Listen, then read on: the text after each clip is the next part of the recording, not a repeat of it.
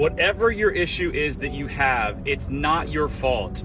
Whether you have addiction problems with drinking, weed, you eat too much, you're in a shitty marriage, whatever quote symptom, as the medical people would like to call it, whatever symptom you have anxiety, depression, OCD it's not your fault.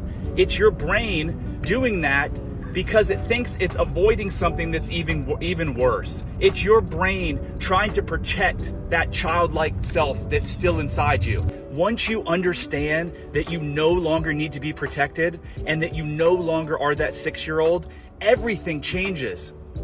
The shift can be so profound that you can't even imagine how great your life could be. Stop blaming yourself Stop thinking you have to stay in a suffering state. Get help and live in the truth, and you will live a glorious, magical life. Love heals all. Short Cast Club